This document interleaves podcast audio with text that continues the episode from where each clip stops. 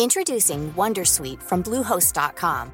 Website creation is hard, but now with Bluehost, you can answer a few simple questions about your business and get a unique WordPress website or store right away. From there, you can customize your design, colors, and content. And Bluehost automatically helps you get found in search engines like Google and Bing. From step-by-step guidance to suggested plugins, Bluehost makes WordPress wonderful for everyone. Go to bluehost.com/wondersuite. Today's podcast is presented by EPRA, the European Public Real Estate Association. Facing global megatrends like green transition and aging population, how will listed real estate contribute to a sustainable future and financial security for Europe? I highly appreciate the enormous efforts and the determination of Ukraine in this process. We will and you will rebuild this beautiful country and modernize Ukraine and I just want to say we stand by your side, Slava Ukraine. Welcome to EU Confidential, Europe's number one politics podcast. I'm Andrew Gray, politics editor at Politico in Brussels. And you just heard European Commission President Ursula von der Leyen speaking on a visit to Kiev last weekend. Von der Leyen praised Ukraine's efforts to become a candidate for EU membership. That application is still the subject of intense debates among EU member countries ahead of a summit next week, so expect much more on that in the days to come. Von der Leyen hasn't been the only EU leader to visit Ukraine in recent days. Olaf Scholz, Emmanuel Macron, and Mario Draghi were in Kiev on Thursday with messages of support. We'll see how those translate into decisions at the summit. In this episode of the podcast, you'll hear how the war has put the spotlight on a remote strip of land along the border between Lithuania and Poland. We'll get the latest on the global food crisis sparked by the war, and we'll also catch up on the latest Brexit related dust up between the UK and the EU. On a lighter note, we're going to get a bit meta and hold a panel discussion about panel discussions. We'll ask why political types are so addicted to them and decode the panel speak that plagues the Brussels bubble. And later in the podcast, you'll hear from a veteran UK diplomat, John Ramsden, about his new book, The Poet's Guide to Economics. Something a bit different, a book about how poets down the centuries have got involved in the rather prosaic world of economics. It's a fascinating discussion, so do stick around for that. Also, as I mentioned last week, this is my last show in the host's chair, so we'll have more details on what's next for the podcast. The short version this will continue to be the essential and entertaining weekly listen for everything about European politics. But first, let's turn to this week's podcast panel. Welcome to Chief Europe correspondent Matt Karnitschnig. Matt's joining us from a secret outdoor location with a few noisy kids in the background. Hi, Matt. Grüß Gott. And with me in the studio, Brussels Playbook co author Suzanne Lynch. Hi, Suzanne. Hello and our agriculture reporter, Eddie Wax. Hi, Eddie. Hi, Andrew. So I thought first we would just do a quick round focusing on the topics that you have been reporting on in recent days, uh, get up to speed on some of those, which are some of, I think, the big stories of interest to our listeners at the moment. And then we're going to get a bit meta. We're going to have a panel about panels. Um, but before we do that, Matt, why don't you start by telling us about the piece that you've got uh, coming out? Well, I've been writing about the so called Suwalki Gap, which some people prefer to call the Suwalki Corridor, which is this stretch of land between Kaliningrad, which is controlled by Russia, of course, this former German controlled enclave on the Baltic, and uh, Belarus. And it runs through Lithuania along the Polish border. It's just about 65 kilometers, and some people think it's the most dangerous place in Europe now because there's a big fear that in the wake of Ukraine and the aggression that we've seen from Russia that they could try to up the ante by trying to move into this corridor which would seal the Baltics off from the rest of NATO if they were to do that. And we've heard a lot about land bridges recently in the context of Ukraine, and this would allow the Russians to create another land bridge between Belarus, which they effectively control, and Kaliningrad, where they have a massive army presence and, of course, part of their nuclear arsenal, uh, their Baltic fleet, and, and so forth. Okay, let's uh, let's move along. I just wanted to give Suzanne and Eddie a chance to talk about what they've been uh, covering. Eddie, maybe because we're talking about uh, Ukraine there or the war in Ukraine, uh, something that you've uh, talked to us about on the podcast before is the global food crisis, which has been triggered uh, by the the war. Give us a sense of where that stands now. You've been following it this week. I think there's been a big conference. You know, how serious are things getting, and is the international community, if you like, if such a thing still exists, able to do much about it? I think the international community is uh, riven with splits, and uh, just like it is on all other areas, uh, unfortunately, even the issue of uh, world hunger doesn't seem to be something everyone can agree about. Um, I was following this week the Council of the FAO, so that's the special executive branch of uh, 49 countries that make up the, the this um, executive body of the UN Agency on Food Security, and the whole discussion yesterday really got bogged down in a, a debate about to what extent EU sanctions on Russia are to blame for the spiraling costs of food. That's something that the EU and Western countries like uh, you know the US and the UK completely reject. And when it comes to Ukraine itself, there are 20 million tons at least of grain still stuck inside Ukraine. And what seems to be happening now, it's almost like a pattern is emerging where we're going back and forth between different options, which seem to be very difficult options, about how to get that grain out. So, one week we talk about opening a corridor in the Black Sea, maybe with UN flagged vessels, maybe Turkish vessels, helping to facilitate those ships to get the grain out. Obviously, that would need Russia's approval and we had that last week, but diplomatic efforts seem to be slowing down on that front. And now the US is bringing in some of its support to help the already ongoing EU efforts, which focus on land, getting that grain onto railways, getting it onto trucks, and trying to get it out over those borders. But of course, that has massive logistical problems as well. Right. And ultimately, you know, the only good solution is one that actually works, right? That actually gets this food moving. So, I mean, I mean, what we're talking about here is a pretty, I would say, bleak economic backdrop across much of the world. And then feeding into this, Suzanne, story you've been following this week, you know, new tension between the UK and the EU over the Northern Ireland Protocol, this, you know, special arrangement that was meant to kind of square the circle of what to do with Northern Ireland uh, in relation to the Brexit deal. Uh, just give us a, a, brief summary of the move the UK has made, uh, how the EU is responding, and where you see it going from here. Um, it kicked off on Monday when the British Foreign Secretary Liz Truss announced new legislation that's effectively going to override parts of the Northern Ireland Protocol. That was the arrangements for Northern Ireland that would form part of the Brexit agreement. We had been expecting this. Um, they say in London that it's a way of addressing concerns of the unionist community in Northern Ireland who feel that there are too many barriers in trade between Great Britain and Northern Ireland. So they feel, if you like, that their British identity is being diluted and they're refusing to go into government in Northern Ireland. But the Commission had been expecting this, and uh, on Wednesday, we heard from Maros Sefcovic. They fired the opening salvo, if you like, in how they're going to respond. So, number one, they have restarted infringement proceedings that they brought last year and then paused as a kind of gesture of goodwill. Which is and a kind of legal action, a sort of EU legal action. Exactly. so, lead to court action. And it could take a while. Yeah. And then, in addition to that, they also uh, announced new legal infringement actions, and this is to do with border posts, but also data sharing.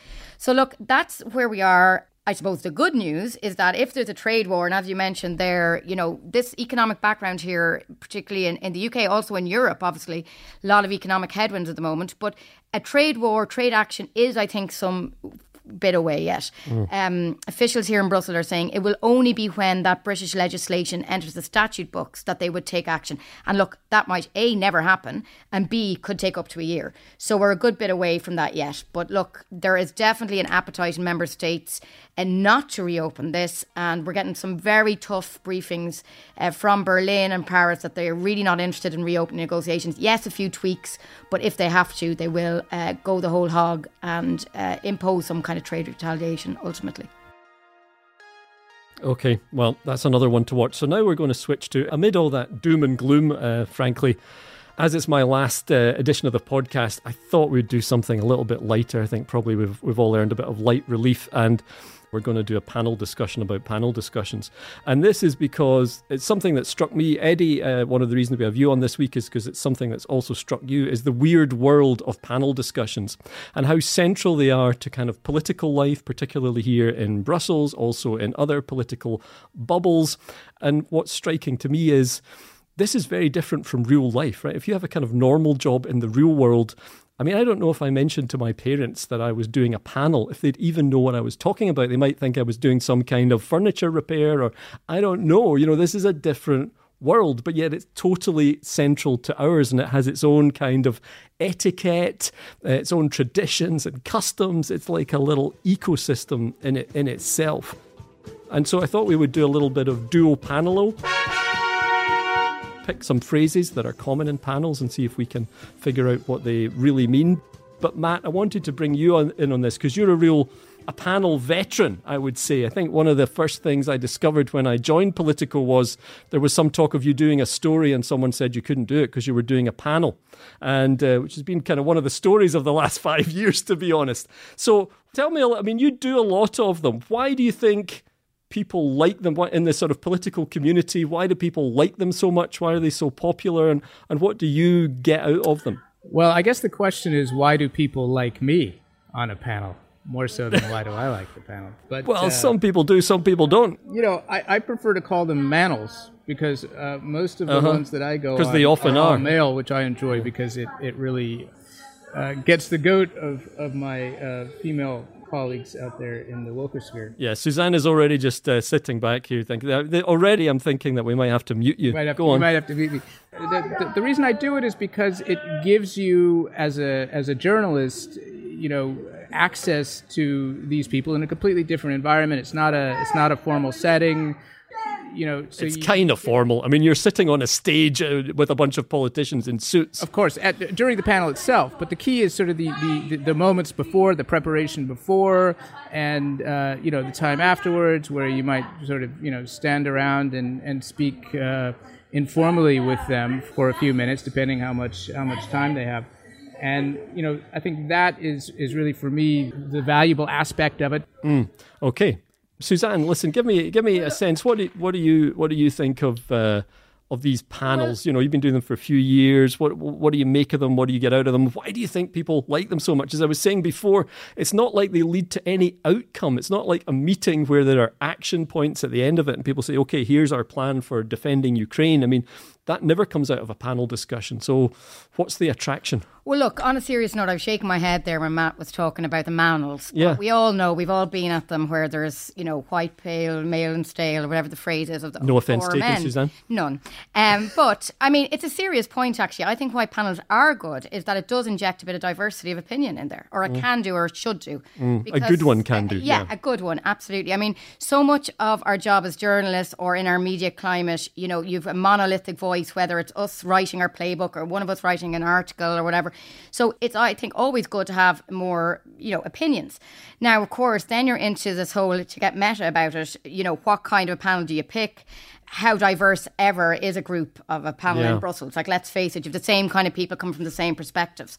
Um, but I think, look, the more voices, the better. You start, you know, hearing stuff from the audience. It starts you thinking as a journalist about different ways of thinking about something. We can all be in our bubble. So in that sense, yes, it's a bit lacking when it comes to actual, you know, action after a panel. But I think it is good. It can be fruitful for discussion and conversation. Eddie, you're the one who started, I think, tweeting about these phrases that you kept hearing at these panel discussions. What what kind of struck you about them when you first, uh, you know, entered this the weird world of panels? Well, the weird world of panels has definitely changed. You know, now that we're less so much in the eye of the storm of of COVID, um, you know, there was pretty much two years there that we shouldn't forget that we were pretty much sitting on screens on these online panels. I mean, yeah. online panels are very different to real panels. I well, wasn't that was interesting as well, right? That, that, one of the things that the sort of members of the political bubble thought we can't possibly do without panels. We'll have to do them online. It's not like, well, maybe we should you know find something else to do. Like the panel must go on. The panel survives everything. It's like a cockroach in a nuclear apocalypse. yeah. It just keeps crawling on, and um, you know it's definitely changed. But but what I enjoy most about panels in Brussels is the sort of Euro. We've written stories about this together before, Andrew, but the sort of yeah. Euro pro English that you get coming out of these panels. Because you know, and this is not to not to criticize anyone's anyone's English skills, but I do think that it's it's funny when you have people you know announcing some brief household items Right. at the beginning of a panel, and, and you just get an interesting mixture of different languages. So they mean like housekeeping, like rules as to how we're going to do things, but for you that that throws up images of fridges or you know, microwaves or wooden right, yeah. spoons and things like that. And sometimes, you know, I, I was expecting this person to get them out on stage, but unfortunately, Yeah. you know, they just they just moved on and announced some boring rules. Um, but no, I think I I love the sort of formality of it, the sort of fake formality of it. Everybody enters into this different kind of lingo, this different kind of world where you're thanking someone for their intervention and you're saying, "Can I just jump in here?" And everyone has to start off their opening remarks by talking about how timely this this panel is. Well, obviously, it's timely because it's happening right now. Yeah, I mean, it's true. Nobody ever says this topic is really, really not relevant at the moment. I don't really know why we're talking about it. It's amazing. They always seem to be just the panels always seem to be just at the right time. So, bit, okay, spinning off that, we've got a few phrases here. We're going to do kind of duo panel, or taking our inspiration from these kind of language learning apps. I am going to read for us some of these phrases, and then we're all going to try and kind of guess or give our best sense of what they really mean. So just kind of give your translation right afterwards. Okay, so I'll start with the first phrase. It's my pleasure to be moderating today's event. I've had to moderate this because we don't have enough women who are involved in these panels. We're going to put Suzanne out there to be the face of diversity. Good, good one. Eddie, got anything to top that? I'm thinking about my paycheck for this uh, moderation. Matt? We're going to put Karnitschnig out there to improve the face of diversity. So the one I had was I used to have a proper job as a journalist, but then I found this much cushier gig. Okay, uh, next one. We have a diverse range of panelists. Translation? We have one woman. Yeah, pretty good. I think I've got another one here. They're from remarkably diverse backgrounds. Commission, Council, Parliament. Good. Matt? We've got the leaders of the Western Balkans here for you. Okay. Uh, mine on that one was we've got graduates from both campuses of the College of Europe. um, okay. Uh, here's a here's a classic one. I'm going to slightly disagree with the previous speaker, Matt. You're full of shit. I don't know how I'm going to say publicly how awful your idea is, but I'm going to pretend that in the interest of dialogue, uh, we can kind of come to some kind of compromise. Yeah. Good. Good. Here's another one. My question is more of a comment. I have been paid here by my company to come to the audience and ask questions, so this is my opportunity to lobby the Commission on some obscure part of a food regulation, and this is my big moment in the sun. Yeah, I think that pretty much nails it. I had uh, my question is entirely a comment. There is no question in it whatsoever. I've had enough and I can't take it anymore. Okay, uh, we did. We already touched on this. This is a very timely discussion. Anyone? My my translation for that was John Monnet was talking about this 70 years ago, and it wasn't very interesting then. Please don't get up and leave. Yeah, don't go for lunch yet. Okay, which is really all about strategic autonomy. Matt, Oh, God. Who says. Uh, that's good. my, my, I- I'll give you my translation for that was I've no idea whether it is or not, but it might win me some brownie points with Macron. Vive la République Another one that we all hear. I'll be brief. Mm, That's the briefest thing you'll say. Yeah. What about? I think this was one that you looked at, Eddie, too, or we talked about before. When someone says, "Just to conclude," They're just starting. right? exactly, they really are. Um, okay, I think that was a pretty good selection. Okay, uh, I think we've all got work to do, so I'm going to let everyone uh, get back to it. well, we have we have one more thing to address, Andrew. Oh, yeah? This is your last panel. Yeah. I mean, it's probably not your last panel. We don't know what you'll what you'll be doing, but it's your it's your last appearance on this podcast, and I, I think we should uh, you know take a moment to give you a round of applause and to thank you for all of your Oh. your hard work here.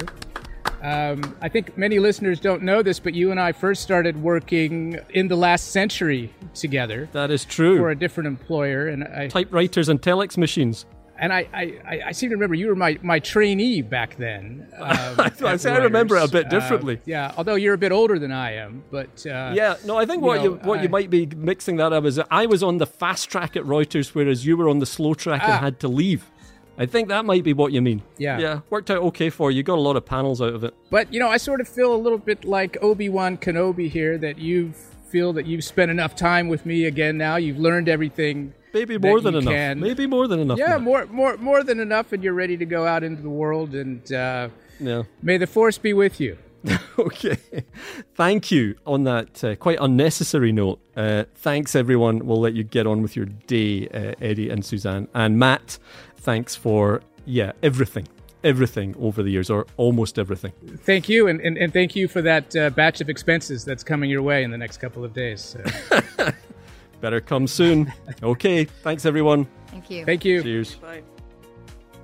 Now, a quick word about what's happening with the podcast as I bow out. To be honest, that's pretty much all that will change. This will still be the place to be every week for lively discussion and analysis of European politics, and we'll continue to bring you interviews with politicians, policymakers, activists, think tankers, authors, thinkers, and anyone else we reckon you'll be interested in hearing from.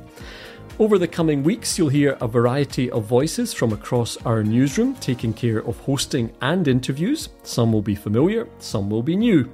All of them will have interesting insights to bring you. So stay tuned and be sure to stick with EU Confidential. If you haven't subscribed to or followed the podcast yet, now is a great time to do so. And after this short break, we'll find out what happens when poetry meets economics with retired British diplomat John Ramsden.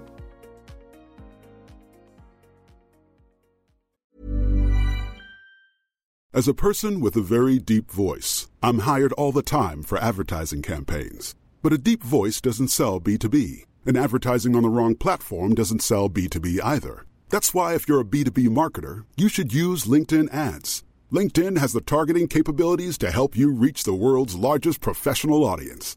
That's right, over 70 million decision makers all in one place. All the big wigs, then medium wigs, also small wigs who are on the path to becoming big wigs. Okay, that's enough about wigs. LinkedIn ads allows you to focus on getting your B2B message to the right people. So, does that mean you should use ads on LinkedIn instead of hiring me, the man with the deepest voice in the world? Yes. Yes, it does.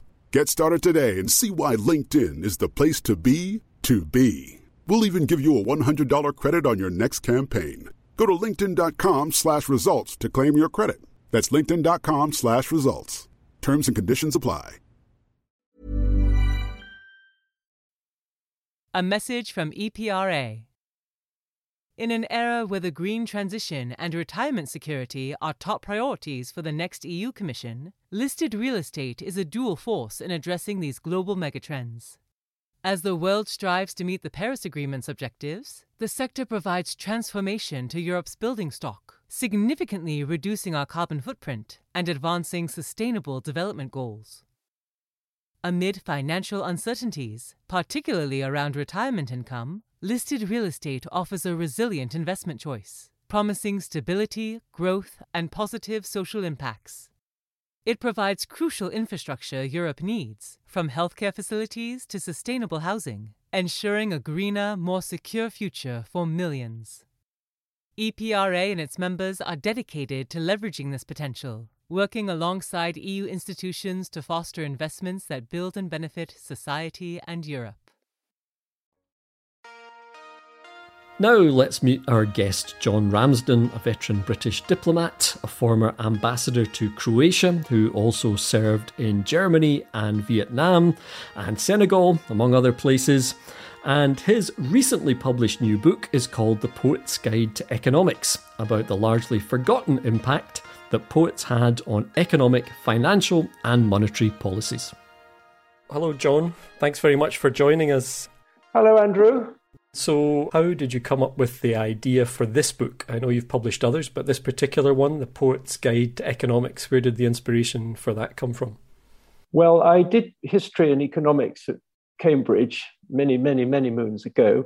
I guess at some point I stumbled on the fact that some great writers from the sort of literary poetic camp had actually written quite seriously about economics. And I think it sort of intrigued me. But I set the project aside I mean, decades ago. And in the meantime, you know, economics perhaps lost its shine a bit, particularly in the in the financial crash. So I came back to the project in a slightly different spirit of thinking, well, maybe these guys really had something to say. And come the lockdown, I you know got all my notes together and, and put the book together.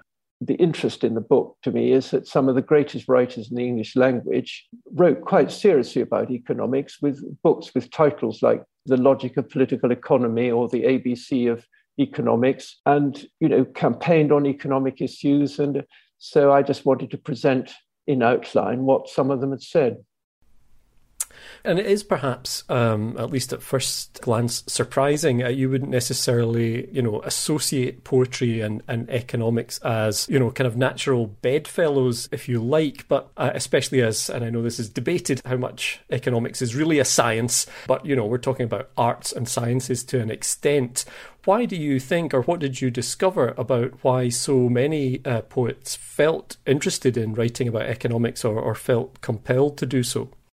Well, I think there are two levels of this. One is that they saw what economics was doing to the society around them, and you know, in many cases, didn't like it. But also philosophically, I think they disagreed with the fundamental sort of assumptions of economics.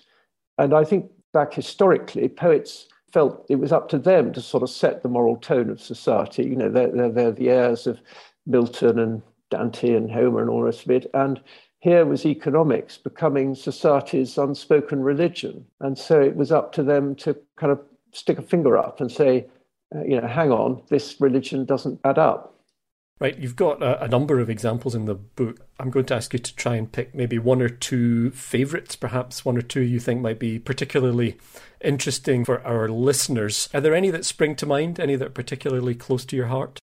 Perhaps I'd pick out uh, Walter Scott, I mean, in 1826, he saved the Scottish banknote, and every banknote issued by the Bank of Scotland since then has carried his image in gratitude for what he did. I mean, and, and at the time, I mean, it's such a romantic story because he, he was facing bankruptcy. His publishers had just gone under owing 130,000 pounds, which is like sort of 10 million pounds in those days. And, and he was jointly liable. And his, his wife was dying and he was ill, but he nevertheless found the time and somehow the energy to write a series of pamphlets that killed dead a government reform, which would effectively have, have probably killed off fledgling Highland industries because the British government wanted to ban banks from issuing banknotes for sums under five pounds, which would have meant using gold or silver, which would have been very, very difficult in the circumstances of the Scottish Highlands and would probably have killed off industries like the herring fishing and the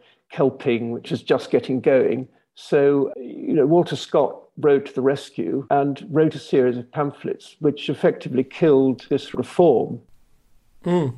Another that uh, struck me from the book, I mean, uh, one of the things you see is that in some cases these are poets who have campaigned or written pamphlets and engaged in economic debate that way, but there are also some who have used it quite directly in their poetry. And Shelley struck me as one of those. Perhaps you could talk a bit about him and his approach to economics. To my mind, one of the, the most interesting passages in my book is where Shelley attacks the whole financial system that has grown up in the hundred years since Defoe. And what he says is look, these banks can create credit at the stroke of a pen, and they, on the whole, give the credit to the wealthy who can then go out and buy things. And the things that they buy have to be made by the workers. And where the workers used to just you know, provide for the simple wants of themselves and uh, indeed, you know, the nobles and others who don't work. Now they find, thanks to this new financial industry, that with the same number of pair of hands, have to provide for all these sophisticated new wants which the financial system has made possible and their own wants are sort of squeezed out. So it is, in, a way, something Marx then said in a much more sophisticated way further down the track, which is, hey, we're turning everything into a commodity and we're also turning our, our sort of workers into a commodity. And Shelley is saying, well, the worker wants to sit in front of his cottage and grow his tomatoes and feed his family. And three hours work a day should be quite enough to do that um, and provide for everyone in society. Sounds pretty good. Uh, do you happen to have any verse to hand? I have got some from the book. I've got a little bit marked on page 59. Well, yes, that, that's uh, interesting. So he, this was a, a poem he dashed off after the Peterloo massacre, when you know, 600 innocent people were charged by a cavalry squadron for protesting against you know this this awful slump and their conditions of life. And in the middle of it, I mean, he asks, um, "What does slavery mean to the poor?" And he says, "Tis to see your children weak with their mothers pine and peak when the winter winds are bleak. They are dying whilst I speak." Tis to hunger for such diet as the rich man in his riot cast to the fat dogs that lie surfeiting beneath his eye. Tis to let the ghost of gold take from toil a thousandfold, more than e'er its substance could in the tyrannies of old. Paper coin, that forgery of the title deeds, which ye hold to something of the worth of the inheritance of earth. Very good and unrehearsed. so he's sort of saying there look, this paper money is kind of inflating the demands of the rich and powerful and squeezing out the purchasing power of the poor. Is anything that might be of particular interest, or did anyone focus particularly on Europe as an economic construct? Because obviously that's one of the underpinnings of the European Union is this idea of creating a single mm. market, a common market, and thereby reducing the risks and dangers of war, which have been, you know, ever present on the European continent for centuries. Yes and no. I think economically it would be sort of unhistorical to say that these people could even imagine a thing like the single market. And indeed, their general thrust is to say that, as, as indeed Keynes once said, let goods be homespun. I mean, you know, the idea of an economy where 10,000 lorries a day have to sort of trundle through the Straits of Dover, you know, to keep the supply chain going would probably have horrified most of them. You know, my, I think one of the things that my poets are perhaps a reminder about is how quickly the sort of well meaning technocrat of the day can lose the moral high ground. Uh, this, I think, is a problem which faces the Davos man of today. I mean, look at the difficulty, which, I mean, I personally am a strong supporter of the whole European construct. I did my best in the Brexit referendum, but we lost. And I think the interesting thing, you know, is not for me to come on and moan about Brexit, but to come on and say, well, why did we lose? Why, why couldn't we win that argument? And what do you think the answer to that is? Part of the answer is that you know we'd just gone through the financial crisis and met it with more austerity, which is perceived to be unfairly visited on the citizenry. But I mean, I think more broadly, and what perhaps one could take from this book is that if you have a political offering which basically consists of all out blind pursuit of economic efficiency, it's not very attractive to an awful lot of people.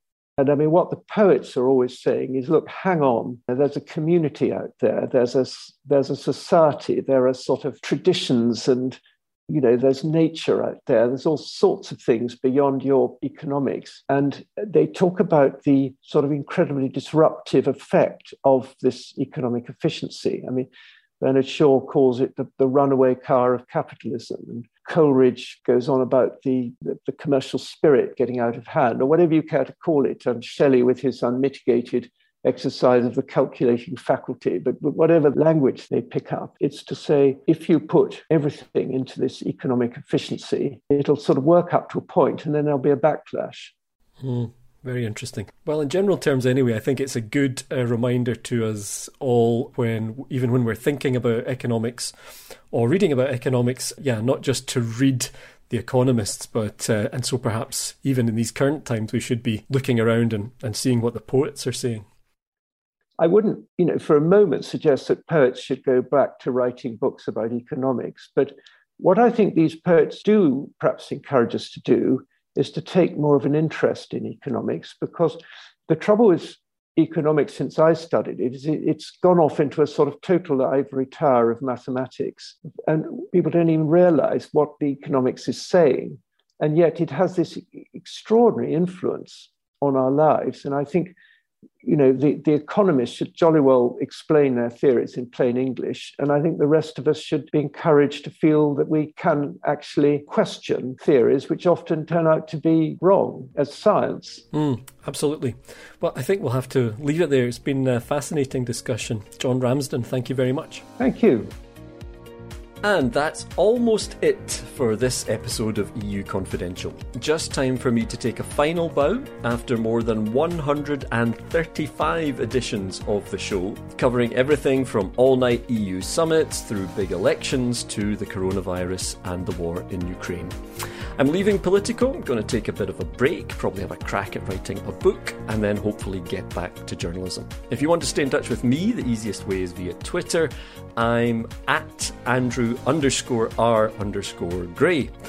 This is not the Oscars, and I'm not Gwyneth Paltrow, but I do want to say just a few thank yous. Some of these names may be familiar if you've listened uh, down the years. First to the original podcast team of Ryan Heath, Lena Abarus, and Alva Finn.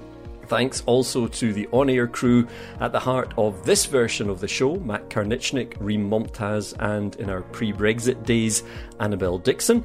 I also wanted to pay tribute to the encouragement and support we received from Stephen Brown, who we lost last year. Thanks to all the political reporters who have contributed to the podcast and to the interns who've done so much to keep the show running over the years. Our latest is Namratha Prasad. Thanks to freelance producers Wei Dong Lin and Antonio Fernandez. A special shout out to Julia Poloni, who's done so much to help the podcast in her time with both the product and production teams.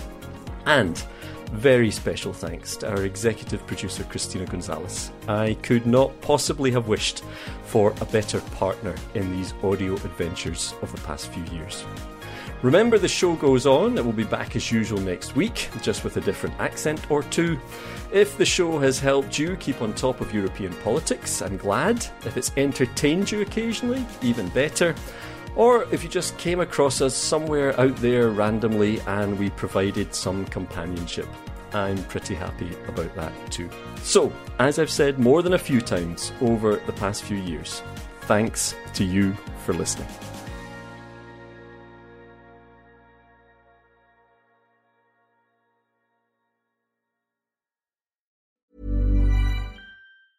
Tired of ads barging into your favorite news podcasts? Good news. Ad-free listening is available on Amazon Music for all the music plus top podcasts included with your Prime membership. Stay up to date on everything newsworthy by downloading the Amazon Music app for free or go to amazon.com slash news ad free. That's amazon.com slash news ad free to catch up on the latest episodes without the ads.